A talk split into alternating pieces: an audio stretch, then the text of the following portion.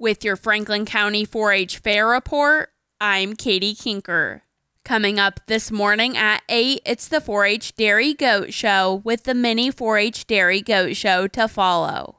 This afternoon at 1, it's the Dairy Cattle Show. Tonight from 6 to 8, there is a tea party with the Franklin County 4-H Queen and her court. At 6:30, it's the baby show. Then at 7, there is a kiddie pedal pull and the Showman of Showmen contest.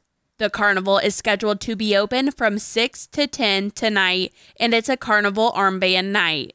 I'm Katie Kinker with your Franklin County 4 H Fair report.